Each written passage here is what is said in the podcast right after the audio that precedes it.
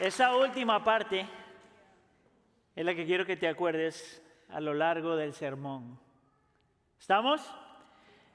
Feliz Día de los Padres a todos aquellos que son padres. Vamos y le damos un aplauso a todos que son bisabuelos, abuelos, padres o padres espirituales. Es un privilegio y una bendición que nosotros podemos celebrar como iglesia y como familia el Día de Padre. Para aquellos que no me conocen, mi nombre es Aníbal Rodríguez, soy uno de los pastores aquí en la iglesia y hoy tengo el privilegio, en realidad, de hacer algo que no hemos hecho hace mucho tiempo en la iglesia del pueblo, que es a predicar un sermón acerca de lo que significa ser papá.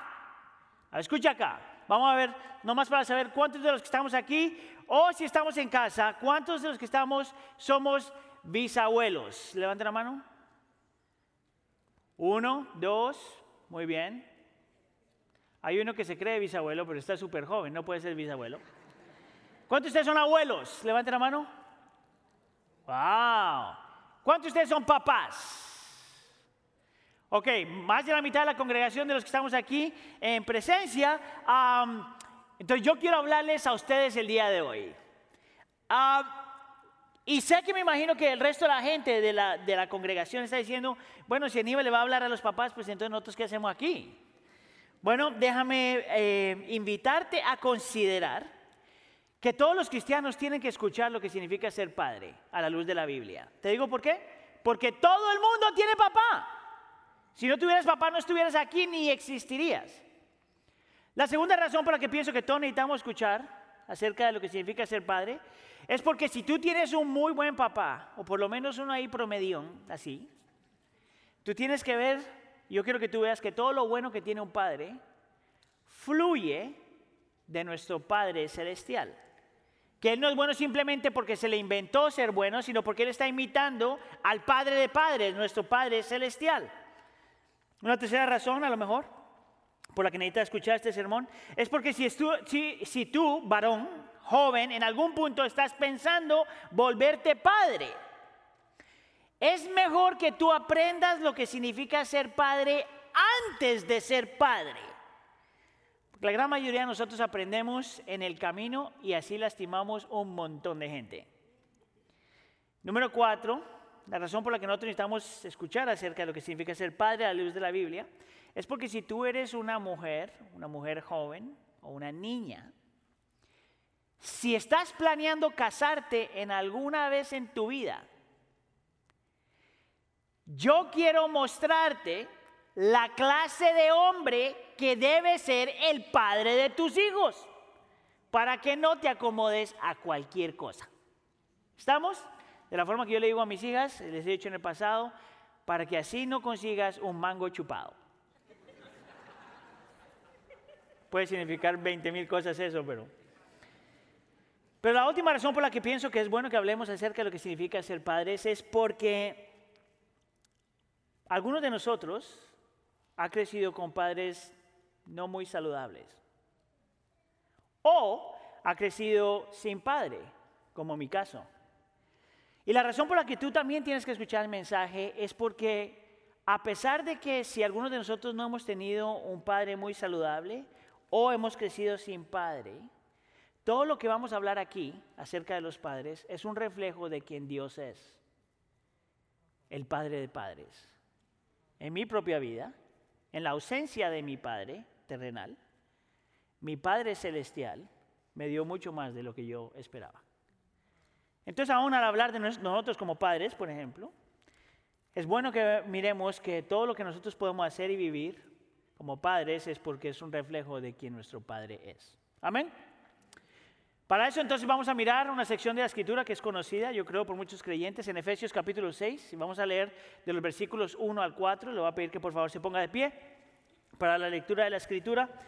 a Efesios capítulo 6, versículos 1 al 4. Si tiene su Biblia, por favor vaya ahí, si no vamos a poner los versículos en la pantalla. Déjeme mostrarle mi nueva Biblia, mire para allá. Está linda, ¿verdad? ¿Dónde está su Biblia? Qué mal. No digo nada. Ok. Efesios capítulo 6, empezando en el versículo 1. Hijos, obedezcan a sus padres en el Señor, porque esto es justo. honra a tu padre y a tu madre, que es el primer mandamiento con promesa, para que te vaya bien y para que tengas larga vida sobre la tierra. Y ustedes, padres, digan conmigo padres, no provoquen a ira a sus hijos, sino críenlos en la disciplina e instrucción del Señor. Señor, te pedimos que nos hables en esta tarde. La iglesia del pueblo es tu pueblo, Señor. Y los varones que están aquí, que son padres, son tus varones. Y los varones que van a crecer para ser padres son tus varones. Y esta es una responsabilidad gigantesca, Señor, y súper importante. Por lo tanto, Señor, yo te pido que hables a nuestro corazón. Y nos confrontes y nos hables, pero que también que nos lleves a Cristo y nos muestres que he ahí la motivación y el poder para nosotros poder cumplir nuestro llamado. Te lo pedimos por favor en nombre de tu Hijo Jesús. Y la iglesia dice, ¿se pueden sentar? Hoy entonces, en vez de traerles puntos como hago generalmente, les voy a dar una frase y voy a desmenuzar la frase a lo largo de las siguientes dos horas. Esta es la frase. El padre es un pastor imperfecto que necesita a un padre perfecto. Vamos a leer esa oración todos juntos. El padre es un pastor imperfecto que necesita un padre perfecto. La pregunta entonces que tenemos que hacerle al texto para empezar es, ¿por qué el padre es tan importante? ¿Por qué hablar del Padre en esta celebración del Día de los Padres? Antes de hacer eso, tengo que darle una explicación bien simple de lo que significa ser padres en general, padre y madre. Ah, porque es solamente cuando entendemos lo que significa ser padres de familia en general que podemos entonces aplicar la diferencia al padre dentro del contexto de la familia. Entonces, si usted tiene hijos ah, o está planeando tener hijos, ponga atención a esto. Mire, los padres de familia, el padre y la madre, son puestos por Dios en el hogar. Escucha acá. Usted no, usted piensa que usted escogió ser padre o madre, pero el Señor lo escogió a usted para ser padre y madre. Amén. El Señor pone al padre y a la madre en el hogar, en el contexto de la familia, como dos seres que son, eh, son seres que son autoridad espiritual en el hogar para guiar, para proteger, para enseñar a sus hijos. Los padres están puestos por Dios en el hogar para proteger, para guiar, para enseñar a sus hijos. Escucha aquí iglesia, hasta que los hijos se vuelvan adultos. Pero cuando se vuelven adultos, usted ya pierde su autoridad espiritual y se vuelve una influencia espiritual. ¿Se lo digo otra vez?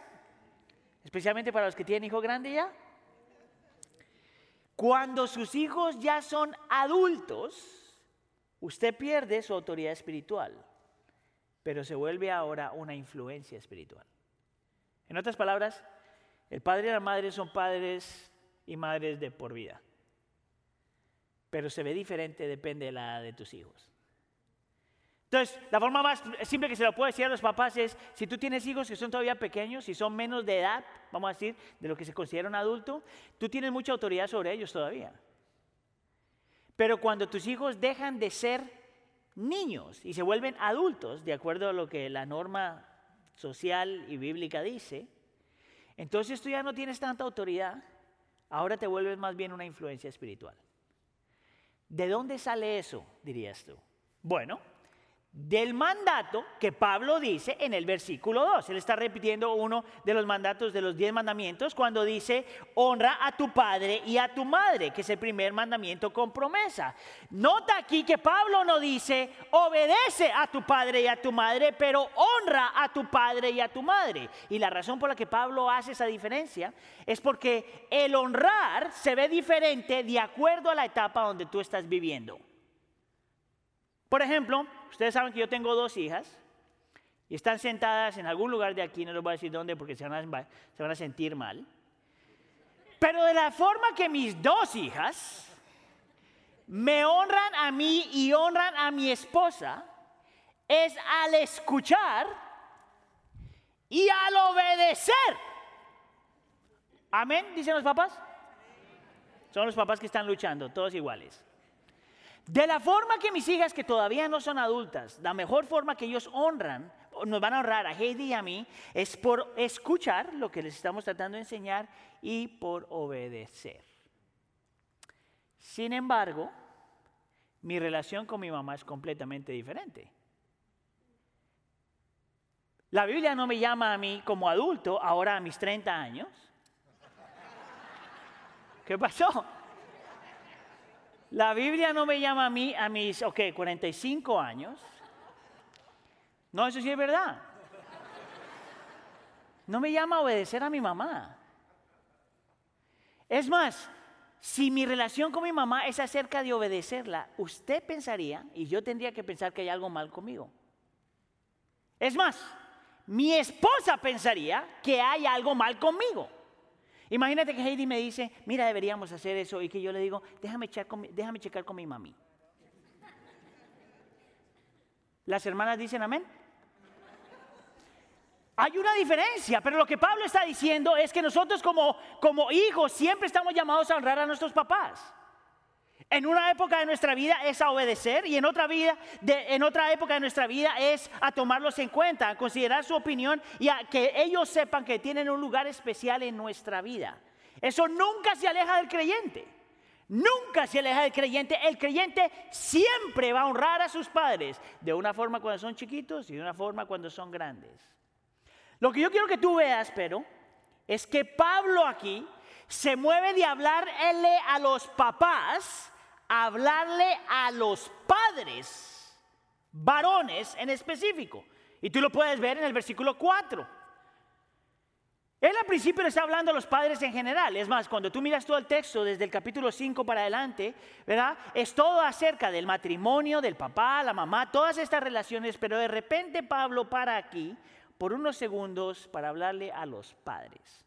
Escucha aquí. Yo quiero que usted entienda, por si acaso he escuchado alguna otra cosa antes, que las responsabilidades del hogar aplican tanto al padre como a la madre. Los dos son importantes en el hogar, los dos son colaboradores en el hogar, los dos se podrían decir son co-creadores en el hogar, los dos son responsables en el hogar. Ambos roles, como padre y como madre, son igual de importantes en el hogar. Sin embargo, Pablo aquí toma el tiempo para enfatizar la importancia del padre en el hogar. La pregunta es, ¿por qué? Creo que la mejor forma que te lo puedo explicar es porque en el orden de la creación, dice la Biblia, en el orden de la creación, el Señor por alguna razón escogió al Padre como el primero entre iguales como el primero entre iguales. Lo que quiere decir es que el padre y la madre son iguales frente al Señor, iguales frente a los hijos, las mismas responsabilidades, bueno, las responsabilidades, los dos son importantes en la crianza de los hijos, pero el padre frente al Señor está llamado a representar a la familia, a liderar a la familia, ahorita le explico lo que significa eso, y amar a la familia de una forma un poquito diferente. Ahora, si usted es latino, y viene que usted tiene cara de latino, esa definición de ser líderes en el hogar se ha definido de tantas formas tan incorrectas como latinos. Esa cosa de ser la cabeza en el hogar se ha definido tan erróneamente en nuestra cultura que yo sentí la necesidad de explicarle a todos los varones aquí lo que la Biblia dice acerca de lo que significa ser líder y cabeza en el hogar. ¿Listo?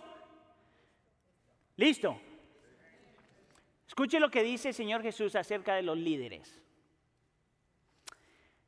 No ha de ser así entre ustedes. Él está haciendo una comparación, Mateo capítulo 20, con, con el liderazgo en el mundo Que siempre el de liderazgo en el mundo, el que quiere ser el primero, quiere ser el primero porque quiere mandar a todo el mundo, porque quiere que todo el mundo se le someta. Interesante, me voy a ir por un montón de, de, conejitos acá. Interesante que en la Biblia, cuando alguien llama, por ejemplo, cuando dice a la mujer a someterse al varón, nunca le dice al varón que tiene que forzar a la mujer para que se someta. ¿No te parece eso interesante? Es porque la definición de liderazgo en la Biblia, de autoridad en la Biblia, es completamente diferente a lo que todos los demás dicen. Lo que el Señor dice en Mateo capítulo 20 es que el que quiera ser, escucha acá, el que quiera ser, llegar a ser grande entre ustedes, la persona que quiera ser líder, autoridad entre ustedes, va a tener que aprender a ser el servidor. Dígame. Y dice que el que entre ustedes quiera ser el primero, la persona con liderazgo, va a tener que aprender a ser el siervo. Dígame así como el Hijo del Hombre. Párese ahí un segundo porque Él dice, si tú quieres saber lo que es ser líder, te voy a mostrar al líder de líderes. Cristo Jesús. Así como el Hijo del Hombre no vino para ser servido, sino para servir y para, para dar su vida en rescate por muchos. Y es con ese entendimiento que entonces nosotros sí tenemos que hablar acerca de por qué el Señor llama a los varones a ser padres para que, para que en su liderazgo y autoridad espiritual amen, sirvan, protejan y sacrifiquen. ¿Te lo digo otra vez? Para que con la autoridad espiritual que el Señor ha dado, ames, sirvas, protejas y sacrifiques. El Señor no llama al padre o al varón en el hogar a pedirle y a demandarle a todo el mundo que se haga su voluntad.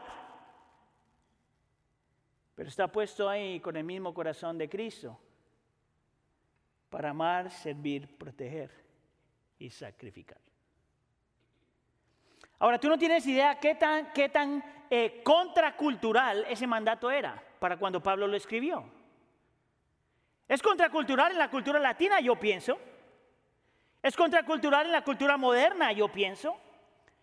Pero era más contracultural en ese momento y en ese tiempo, porque los cristianos están viviendo en medio de un mundo romano, donde ellos también creían que el varón tenía un lugar de liderazgo en el hogar. La diferencia es que para ese tiempo, en ese contexto, el varón tenía la responsabilidad de corregir a sus hijos si quería pero también tenía la autoridad de aniquilar a sus hijos si quería.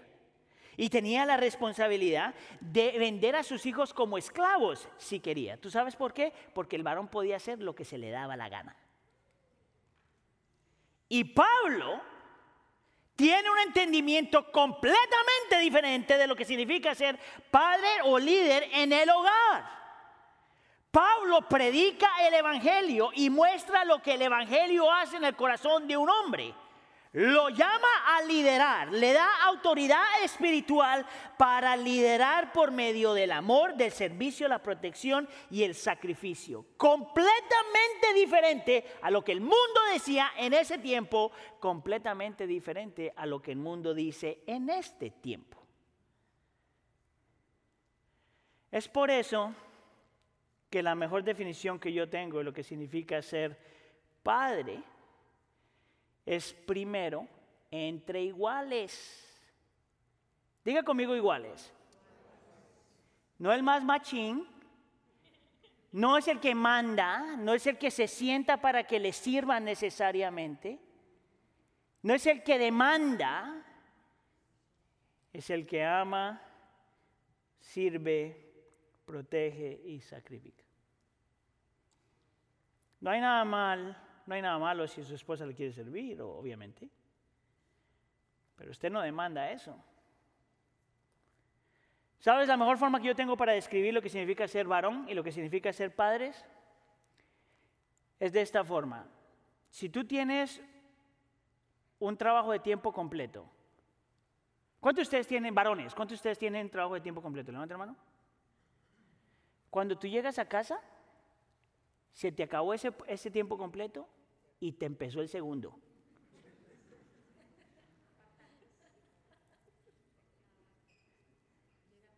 Tú no llegas a que te sirvan. tú llegas a servir. Ahora, esto es importante saberlo porque nosotros para poder celebrar realmente el Día del Padre tenemos que entender a lo que el Señor nos ha llamado. A la misma vez tenemos que reconocer que la razón por la que el Señor nos llamó a padre, a ser padres, no era porque había algo intrínsecamente superior, moralmente superior a nosotros.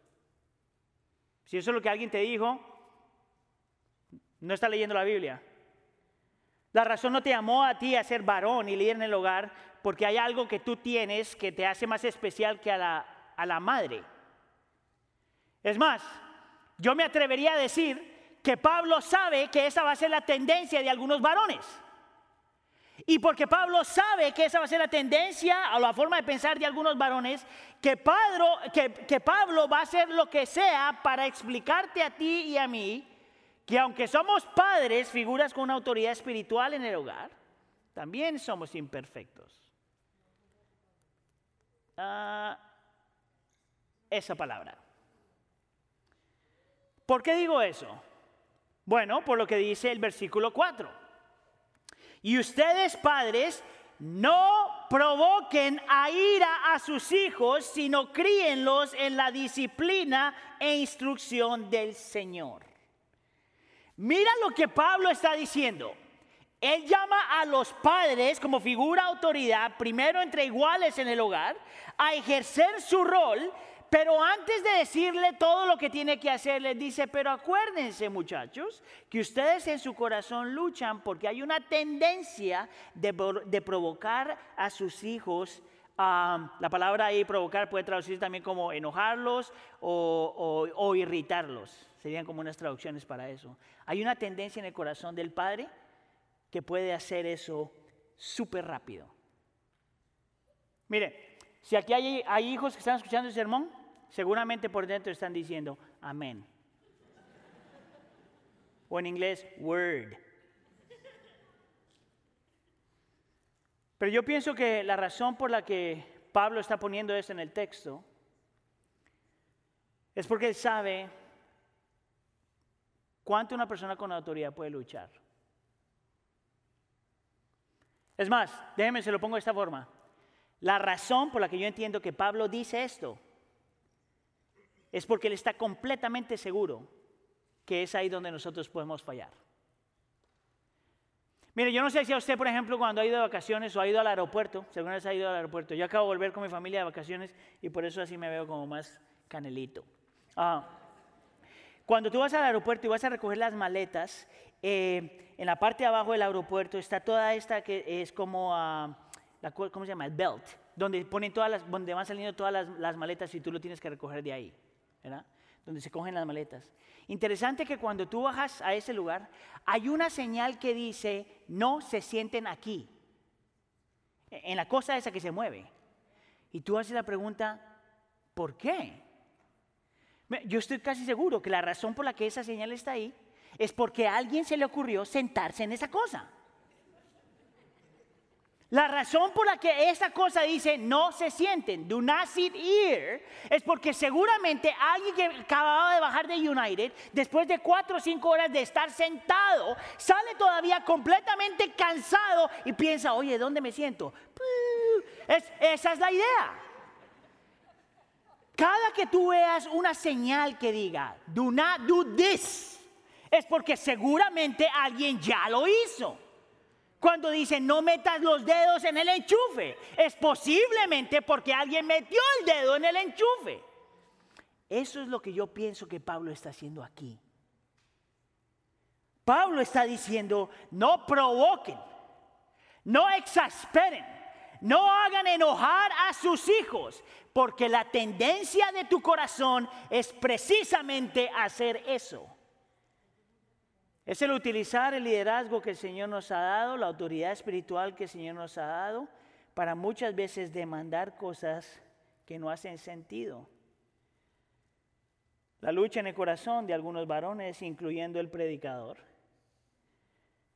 es olvidarse que muchas veces nuestras palabras son dadas para edificar, no como no para sarcasmo ni para hacer, hacer que alguien se sienta mal. Muchas veces la tendencia del varón, incluyendo el predicador, es olvidarse que estamos llamados a amar, a servir, a proteger y sacrificar y no utilizar la autoridad para beneficios propios. ¿Por qué Pablo haría eso? ¿Por qué Pablo tomaría el tiempo para hablar de esto? Miren, como cristianos, porque cuando tú escuchas esto, te tienes que chequear a ti mismo. Es para que nosotros podamos ser confrontados como padres, varones, con la realidad de nuestro corazón. Pablo lo pone no para que te sientas culpable solamente, sino para que esa culpabilidad provoque en ti un corazón de arrepentimiento. Y para que esa mismo que está pasando en tu corazón te lleve a ti a pedir perdón. Entonces, si tú eres machín, machín, y te cuesta pedir perdón, yo cuestionaría tu salvación. ¿Sabes por qué? Porque el varón lidera no solamente por las buenas cosas que hace, sino también lidera cuando se da cuenta que está mal y pide perdón. Y también la mamá, por si acaso no me está dando suficientes améns. Usted se da cuenta que todo lo que yo estoy diciendo no aplica solo al varón, ¿verdad? Espero yo que se haya dado cuenta. Porque algunos de ustedes posiblemente, ay, mi esposo estuviera aquí.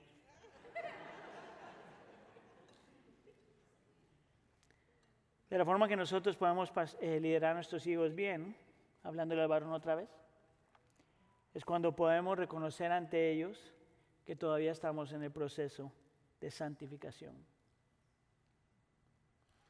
Y a la misma vez eso nos ayuda a nosotros que somos hijos ya, para que tengamos la realidad de que no hay un Padre perfecto. No hay un Padre perfecto. En este lado de la creación, ninguno vamos a poder vivir esto completamente. Pero como creyentes, queremos seguir creciendo a lo mejor de nuestras habilidades. Pablo continúa en el texto y no solamente nos dice que el Padre es una autoridad espiritual y que el Padre es también imperfecto, pero que también es...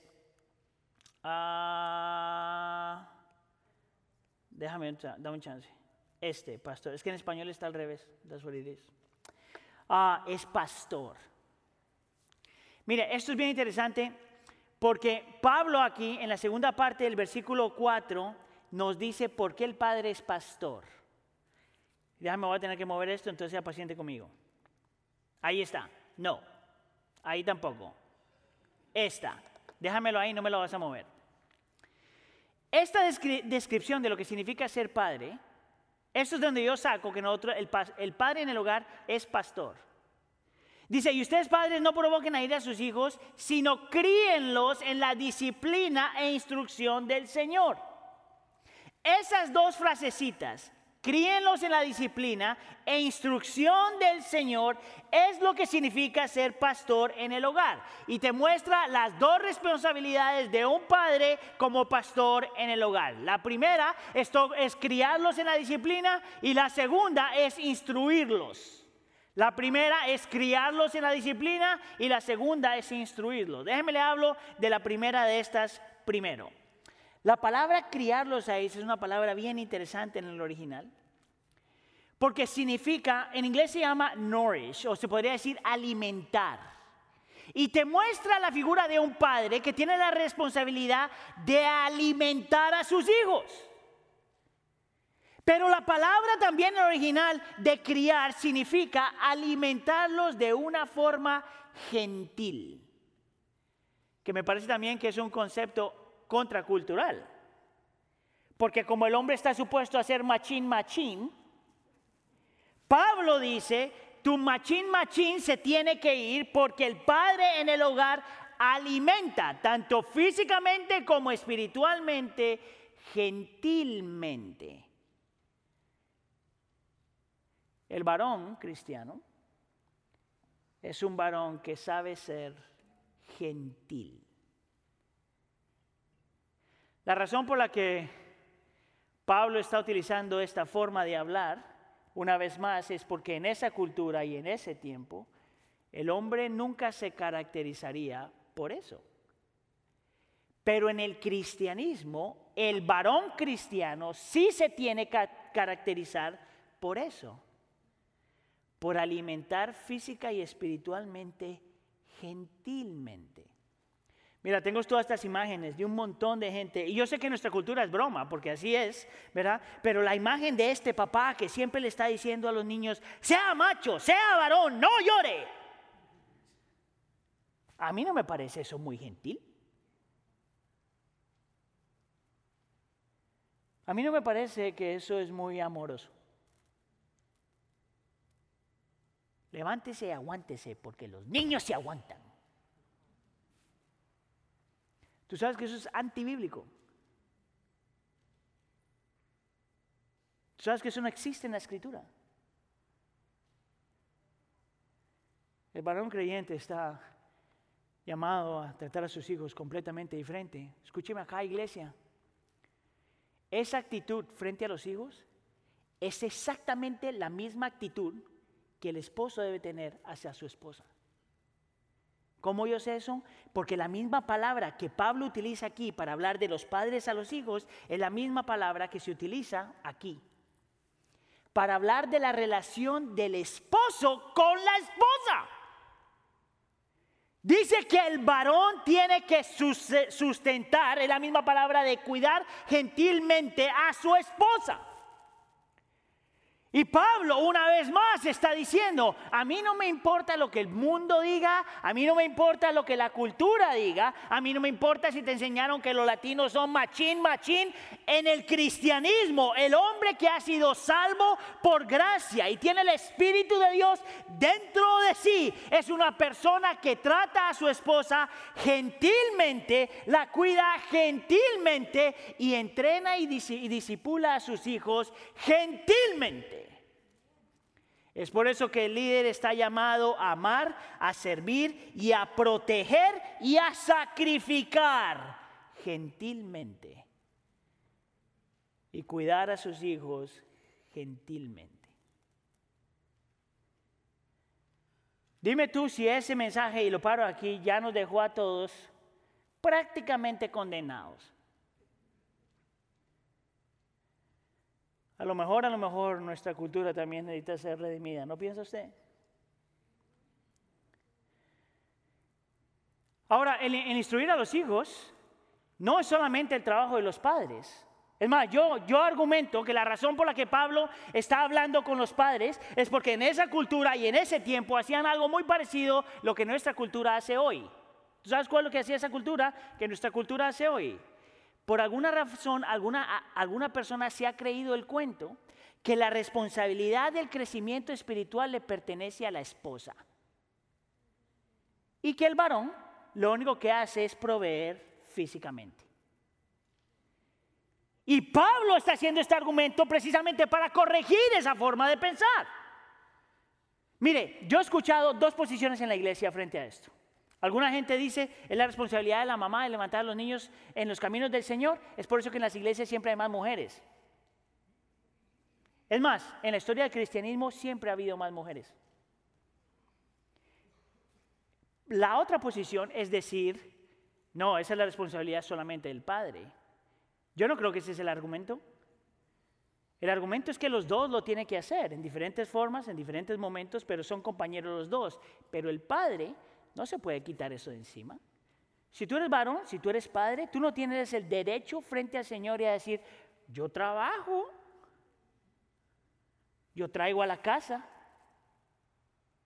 A lo mejor no tienes todo el tiempo que tendría tu esposa, que me parece irónico en una cultura donde los dos trabajan. Ningún varón puede sentirse completamente cómodo y decir, yo no tengo responsabilidad frente a la crianza y la instrucción de mis hijos. Eso es lo que Pablo está tratando de corregir. Lo segundo que significa ser pastor, a la luz del texto, es aprender a disciplinar. Déjame ver si esa es la palabra. Ahí está. La palabra disciplinar, literalmente, en el original se puede traducir corregir físicamente. Escucha aquí. Si usted lee el libro de los proverbios, el libro de los proverbios llama a los padres a corregir de dos formas. Primero, verbalmente y segundo, físicamente. La corrección verbal es la norma. La corrección física es la excepción.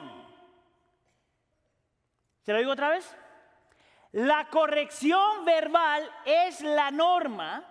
La corrección física es la excepción. Lea todo el libro de Proverbios y se va a dar cuenta cuántos versículos hay que hablan de la corrección verbal versus la corrección eh, física o corporal.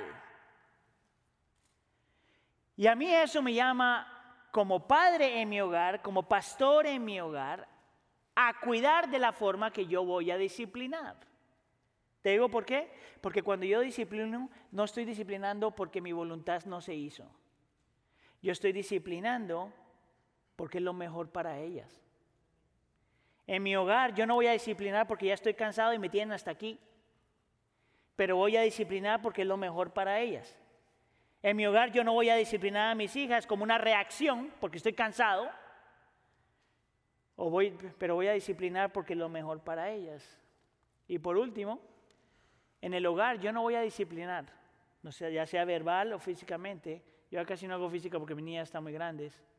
Es más, no he hecho eso hace años, es de qué pienso. Pero no, no voy a disciplinar en mi hogar verbalmente, sin darme cuenta primero que yo estoy representando al Señor a mi familia. Por eso es que Pablo dice esto. En la instrucción del Señor. Mira, cuando yo estaba escribiendo esto, así como que me tembló el corazón un cachito. Así como que me hizo sentir un poquito incómodo. ¿Tú sabes por qué? Porque todo lo que yo hago en el hogar debería ser en el nombre del Señor. Si voy a ejercer mi autoridad espiritual en el hogar, es en el nombre del Señor.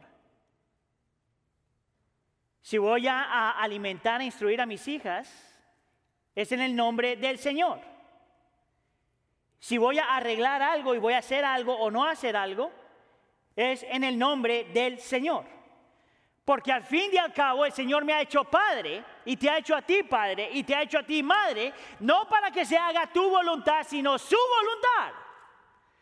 No para que la gente se someta a mí, pero para que la gente conozca, para que mis hijas conozcan al Señor. Escúcheme aquí, iglesia. Lo mejor que usted puede hacer por sus hijos no es la educación que usted le da. No es el carrito que les va a comprar. No son los juguetes que le van a regalar. No son las vacaciones a las cuales los va a llevar. No es levantarlos para que sean buenas personas en el mundo. Lo mejor que usted puede hacer como padre es criar hijos que aman al Señor, que alaban al Señor, que dan su vida por el Señor. Es por eso que ese último testimonio es tan increíble que voy a conocer a ese chavillo y voy a conocer a su papá y le voy a dar un abrazo. Porque si nos hijas y mis hijas dicen, yo quiero ser como mi papá, that's good. Pero a nosotros hay veces se nos olvida. Mira acá, yo quiero proteger a mis hijas lo máximo que pueda pero nadie las va a proteger como el Señor las protege. Yo quiero aprovechar mi tiempo con mis hijas, pero mi tiempo es limitado. Solo Cristo va a estar con ellas por la eternidad. Yo quiero cuidarlas a lo mejor de mis habilidades, pero solo Cristo las va a poder realmente cuidar. Yo quiero sacrificar por ellas, pero solamente Cristo puede sacrificar por sus almas. Por más de que yo quiera ser un buen padre, yo no puedo salvarlas de la ira de Dios. Yo no puedo salvar su alma, pero Cristo sí lo puede hacer. Por más de que yo quiera ser un buen padre, todo lo que yo hago eh, como un buen padre es solamente una sombra de lo que nuestro Dios Padre ya ha hecho en Cristo. Lo mejor que tú puedes hacer como padre de familia, lo mejor que tú puedes hacer como madre de familia, lo mejor que tú puedes hacer por tus hijos es apuntarles a Cristo vez tras vez. Mira, yo, yo sueño que mis hijas lleguen lejos en la vida. Yo quiero que mis hijas estudien, yo quiero que tengan una buena carrera, yo quiero que utilicen su carrera, yo quiero que hagan todas estas cosas en la vida. Pero no para que yo me vea bien, sino para que Cristo se vea bien. Vivir de esa forma vale la pena. Criar nuestros hijos de esa forma vale la pena. La pregunta para nosotros es esta. Como padres de familia, ¿puede alguien vivir así? Y como padres, puedes tú ser así. Y la pregunta es, y la respuesta es, depende. Depende de cuánto tú no entiendes que tú eres un padre y un pastor imperfecto que necesita un padre perfecto. ¿Sabes por qué lo pongo de esta forma? Porque tú como padre solo puedes dar a tus hijos lo que tú ya tienes. Tú no puedes dar a tus hijos lo que tú no tienes. Tú solo le puedes dar a tus hijos lo que tú ya tienes. Y de la única forma que nosotros aprendemos a darle a nuestros hijos lo que el Señor nos llama a dar es cuando podemos abrazar y recibir lo que yo ya tengo en Cristo lo que Cristo ya logró por mí. Te lo voy a poner de esta forma. Cuando tú lees las epístolas, todas las epístolas de Pablo están divididas de la misma forma. Los primeros capítulos tienen lo que se llama los indicativos del Evangelio. Te habla acerca de Cristo, cómo Cristo vivió, cómo Cristo murió y quién tú eres en Él. Todas las epístolas hacen lo mismo. Los primeros capítulos están siempre dedicados a eso. Los segundos capítulos de las epístolas te hablan siempre de cómo tú debes vivir a la luz de lo que tú ya tienes. Cuando tú lees en todo ese libro de Efesios, todos los primeros tres capítulos acerca de Cristo, el Evangelio y lo que logró y lo que tú ya eres en Él. La segunda parte, que es del texto donde estamos leyendo, es acerca de cómo tú vives esto a la luz de lo que ya eres en Cristo. Es por eso que Pablo al inicio de toda esta sección que habla del amor, la familia, el hogar, el matrimonio, él empieza con esto. Sean pues imitadores de Dios como hijos amados. Párese ahí un segundo, déjeme el texto en la pantalla. Sean pues imitadores de Dios como hijos amados. ¿Tú sabes lo que está diciendo ahí? Que la única forma que tú puedes aprender a amar a tus hijos es cuando te has visto a ti mismo como ya un hijo amado aquel que el Padre mandó a su Hijo para morir por tus pecados, para que sea redimido, aceptado, justificado, adoptado, todo lo demás. De la única forma que tú le puedes dar a tus hijos el amor que tienes que darle, es cuando te das cuenta que el amor que tú les vas a dar, tú ya lo tienes. Tú no estás tratando de vivir la vida por medio de tus hijos. Tú ya tienes una vida y está en Cristo. Sean pues imitadores de Dios como hijos amados y anden en amor. De la única forma que tú puedes entregarte por tus hijos y amarlos de verdad es cuando tú estás viviendo a la luz del amor que ya recibiste. Así como también Cristo les amó y se dio a sí mismo por nosotros, ofrenda y sacrificio a Dios como fragante aroma. ¿Tú sabes por qué nosotros sacrificamos por nuestros hijos? Porque tenemos un padre y un hermano que ya sacrificó por nosotros. ¿Tú sabes por qué nosotros protegemos a nuestros hijos? Porque tenemos un padre y un hermano que hicieron todo lo que tenían que hacer para nosotros ser protegidos. En la cruz del Calvario, Señor Jesús toma nuestro pecado para librarnos de la culpa del pecado y del poder del pecado. En Cristo tú ya has sido perdonado. Pero en Cristo tú también has recibido el poder del Espíritu Santo para vivir de acuerdo a lo que Él quiere que tú vivas. Siempre imperfectos, siempre luchando y muchas veces pecando. Pero es posible vivir nuestro llamado. Mi oración por ti y por tus hijos es que al final de tus días y al final de mis días, nuestros hijos puedan decir, Mi padre hizo lo que pudo por mí, pero lo que mejor hizo fue apuntarme a Cristo. Lo mismo para ti, mamá. Ahora déjame terminar esto. Yo te dije al principio que algunos de nosotros tienen unas relaciones, posiblemente no tuvo buenos padres. Si tú eres creyente y realmente has escuchado que no hay ningún padre perfecto, si tú eres creyente, tú estás llamado a perdonar. ¿Tú sabes eso? Y a extender gracia porque gracia tú recibiste.